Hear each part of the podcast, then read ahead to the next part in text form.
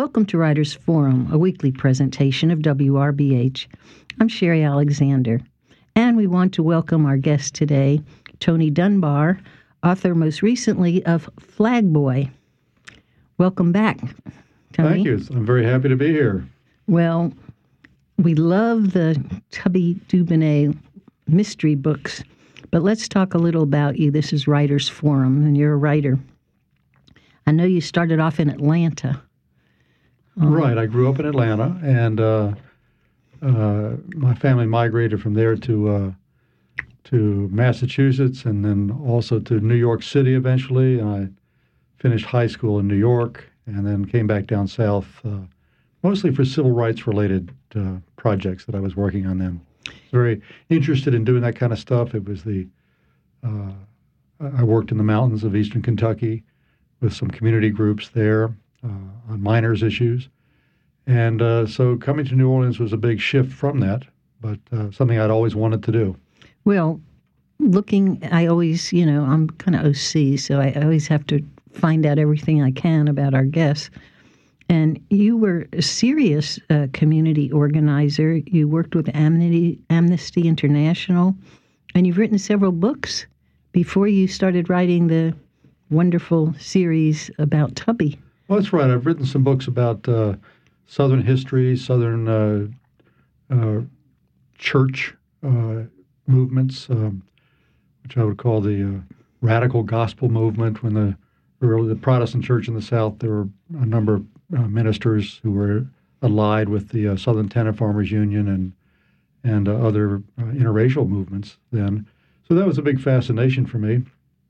Um, but what did get me to New Orleans, actually, when I was a, a teenager, uh, we took a family vacation from Atlanta and came over here and stayed on Bourbon Street. And it was just, uh, I just remember it being incredibly hot, but also just incredibly eye opening. Uh, I'd get up, bet for a teenage boy. Yeah, I'd get up in the morning and you know, walk down to Cafe Du Monde to get uh, beignets to bring back to the to the little cubby hole that my parents had rented, and there'd be you know, drunks lying on the street and people sweeping out the bars. And to my uh, eyes at that time, it was about the most fascinating place I could ever imagine being. Uh, you know, having coming from being a teenager in Atlanta, which is a pretty straight place, this seemed like a, a great spot to move to. And so that was always in my mind. And later on, the opportunity came uh, when I was living in North Carolina to work for Amnesty International and set up their office in the South. And I could have been anywhere I wanted to, but I told him that New Orleans, in my mind, was the center of the, it was the international city of the South, and that's where we should be. So I I did that for came to that got me to New Orleans to live here, and I've lived here. We also went to Tulane Law School, didn't you? Yeah, I worked for Amnesty for three years and organized little chapters around the South and through Texas, and then I uh, I went to Tulane uh, Law School, and uh, now you're an expert on the Battle of New Orleans. I mean, right. you really went all the way to being a New Orleanian. Yeah, and I've practiced law ever since, uh, since the uh, since the '80s. Well, unlike Tubby, you're in banking law. I know you're a partner, aren't you, at Chaffe McCall? That's right. That's right. Mostly, what I do is represent uh, uh, uh banks and and yeah, that's quite a departure from. Uh, I noticed the same monogram: Tubby Dubonnet, Tony Dunbar. I mean, is that just a coincidence? You know, that's sort of lost to the sands of time. Uh, I remember how I came up with the name of Tubby Dubonnet, but I don't remember consciously thinking that it had anything to do with my name. Um, but it's been a good name. Uh, uh people are Tubby fans. They kind of like the. Oh, I'll say. What, is this your tenth book that we're talking about? Yeah, it's the tenth in the series. Uh, I will say that I have written, as I said, nonfiction books and Southern history books in earlier years, primarily, but uh, most of those uh, collect dust on library shelves. I read them. I well, read good. them all. oh, wonderful! Good. I got them from the library. I got them from the library yeah. last time I interviewed you. but the uh, Tubby Dubonnet mysteries uh, have attracted far greater readership than anything I ever tried to do in nonfiction. Well, they're just so enjoyable, and and you really you capture New Orleans. I mean, Tubby could only live in New Orleans, I think. And that's the motivation for writing it is just to have an opportunity to sort of kick back and uh, look around the city and write about the city and the people that. I, I remain very much enchanted by New Orleans. Uh, well, let's talk a little about Tubby. Uh, he's a lawyer. Yes. And he does have some principles that he lives by, and you mention them in almost every book, I think. Never screw a client and never lie to the judge. And, and, and, always try to get paid. And always try to get paid. He sticks that in at the end. Mm-hmm. And I feel, having read all the books, um, that I kind of know some of these people. Um, he has a, a, secretary, Cherry Lynn. That's right. Brasilia is that? I think I saw her last name in some book. Uh, she is from actually the uh, Seattle area uh, originally. Uh, you've, you've probably encountered Raisin Partlow in almost all the books. Now he's he's Tubby's friend from what college? They from were college. roommates. They were roommates in college. That's right. They've stuck together. Now Raisins. Tubby's from Bunkie, though. He's he is from Bunkie. Yeah, Raisin's from somewhere else. We're not quite sure where. What made you pick Bunkie? Well, Bunkie's easy to pick because, uh, I mean, it's been picked by a lot of people. It's just a funny sounding town. But I happen to know some people in Bunkie, and I've spent some time there and had a little sense of it as a North Louisiana uh, metropolis.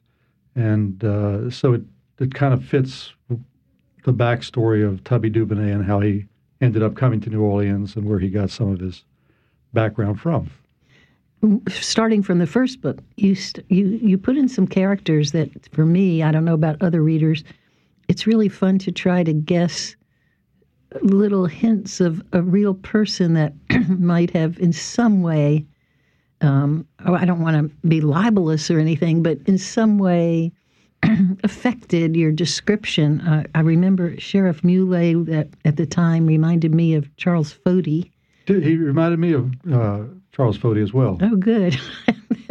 yeah. Um, let's see who else. In the jail situation that uh, at that time, which of course we have a new jail now, but the some of the scenes in Tubby's earlier novels was set in the old Orleans Parish Prison, and uh, which was in many ways run by uh, thugs, uh, both in uniform and out of uniform, and so that that provides part of the plot for some of the earlier books.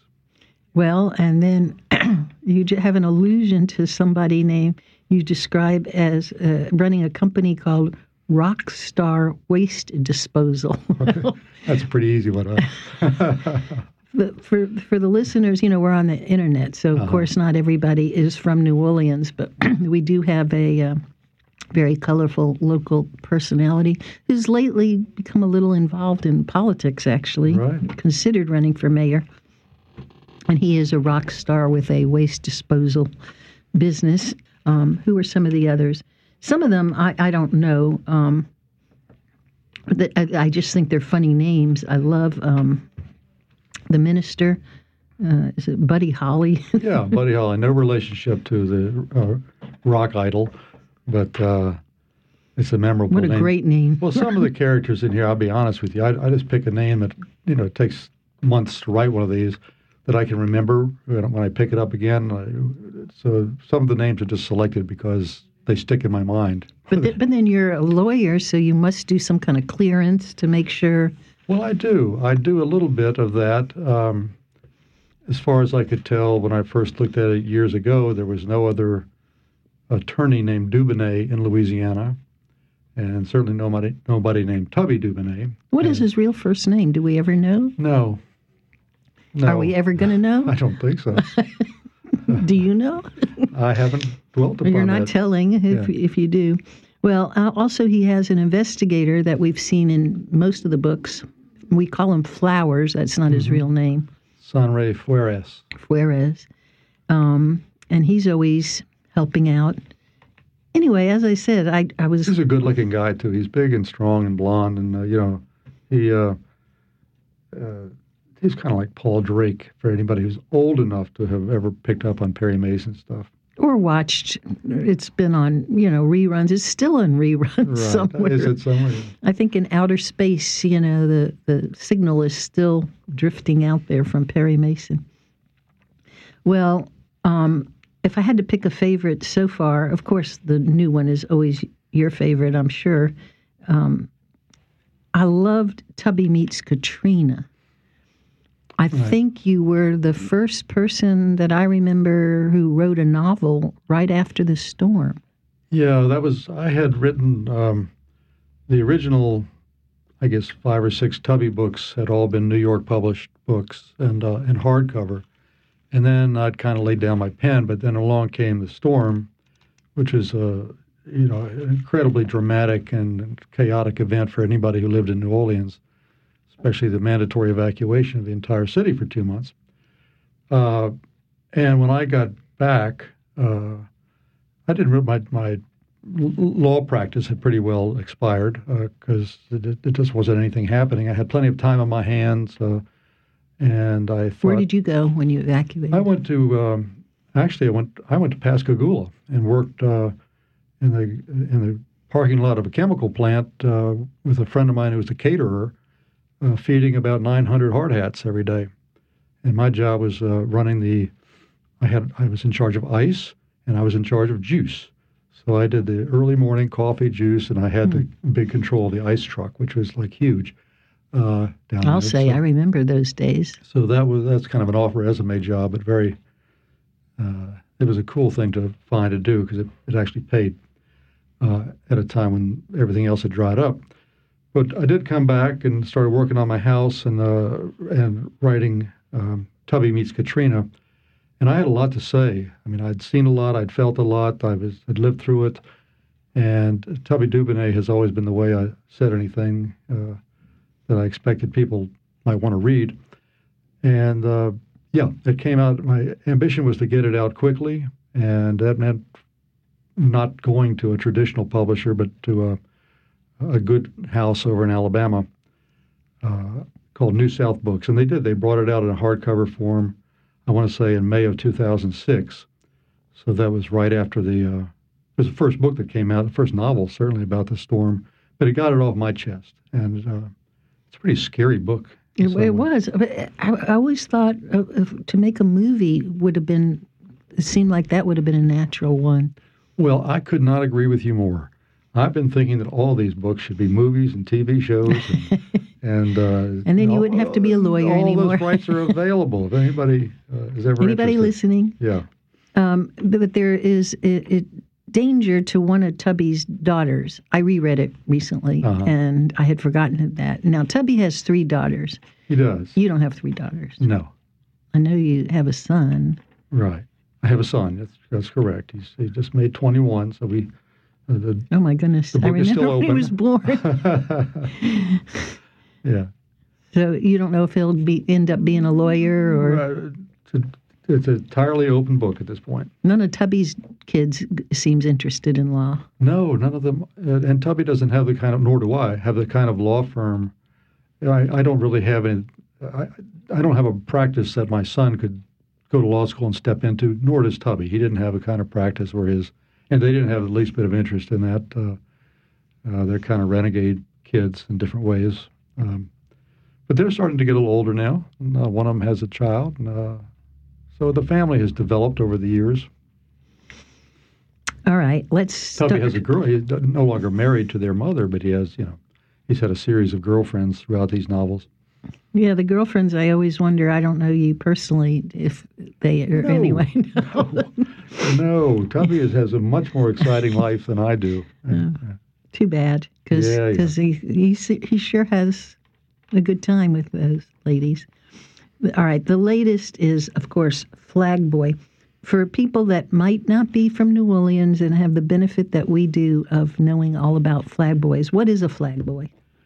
Well, we have Mardi Gras Indian tribes or gangs or groups in New Orleans that are uh, rather fantastic and unique organizations, typically based in a neighborhood of people, uh, African Americans, uh, I guess exclusively, or maybe some Indian mixed in, who have who have adopted Indian garb and Indian headdresses and Indian paints and uh, Indian structure to their to their gangs. And uh, and the origins of this very unusual tradition are pretty much murky, but uh, you read a lot of different theories about it. But it's it's an old tradition in New Orleans, extremely colorful, And uh, Mardi Gras Indians have different tri- different groups, uh, a number of whom uh, uh, have music that is pretty liked here.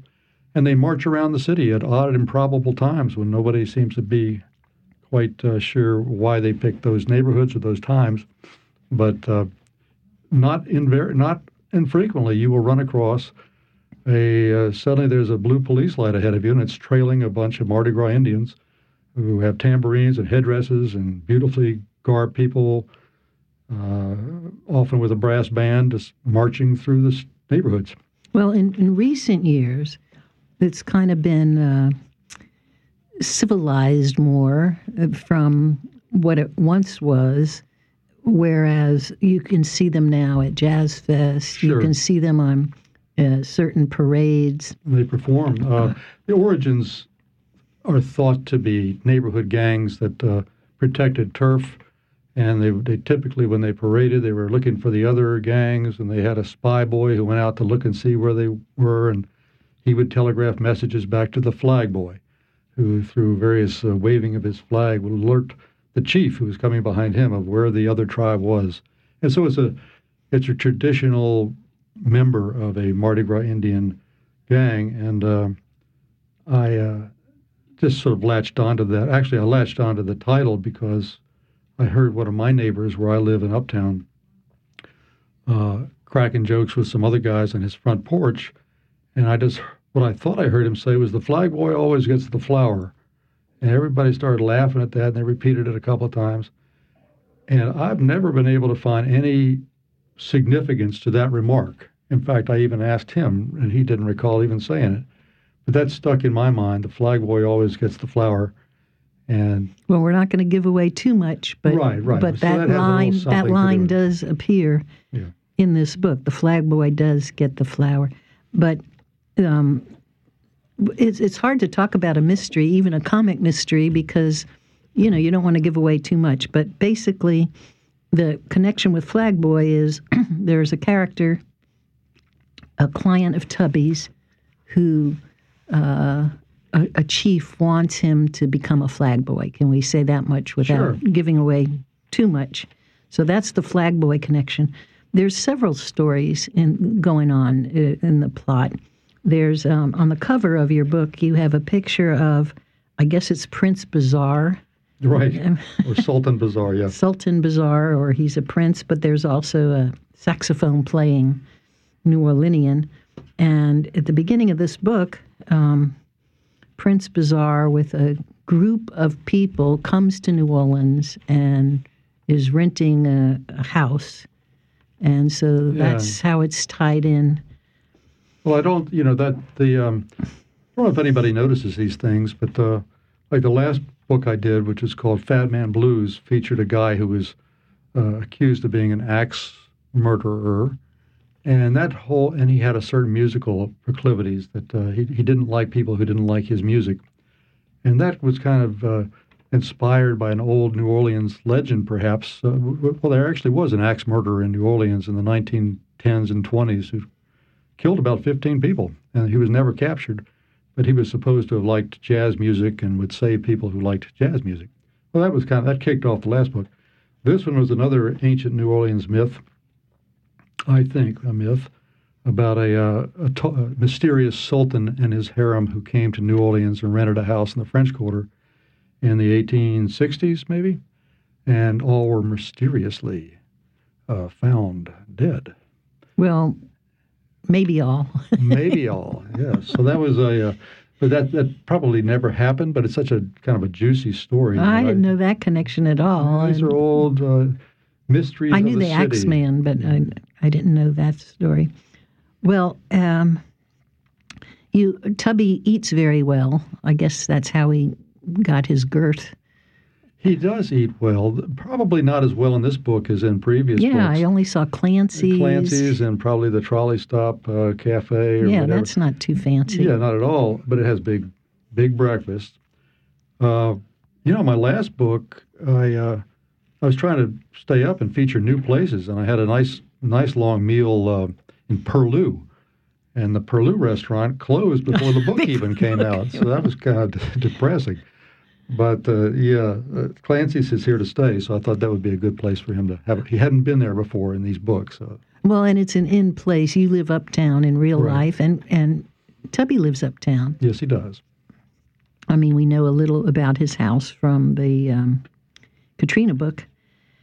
Well, this one ties together the one just before this. What was that? Um, Uh, Fat Man Fat Blues. Man Blues. Before that, Night Watchman. Yeah. yeah, and uh, again, without giving away too much. Well, it's not in this book. It's one of the earlier books. Tubby actually has been maybe violent at some point in his life Yeah. a couple of times. Yeah, um, he has, but he's he's lived in violent places, uh, and of course, all these books have a number of murders in them uh, to be solved or resolved, and this one is no exception. Though I, you know, you try to maintain a certain levity, and, and uh, the Tubby is, is not all seriousness. There's there's some, I hope, humor in these books, but there are a lot of bodies strewn about by the time you get to the end, so that gives you room for a number of uh, of subplots. And one of them that's kind of been going through the last three books is this group of uh, originally anti Castro uh, Cuban emigres to New Orleans who may have had something to do with the CIA and may have had something to do with the assassination of JFK. And Tubby kind of gets ensnared in some of that stuff. And even three books later, he's still a little bit ensnared with the grandchildren of the original founders of this group because you know time has passed and you know our relations with Cuba have changed.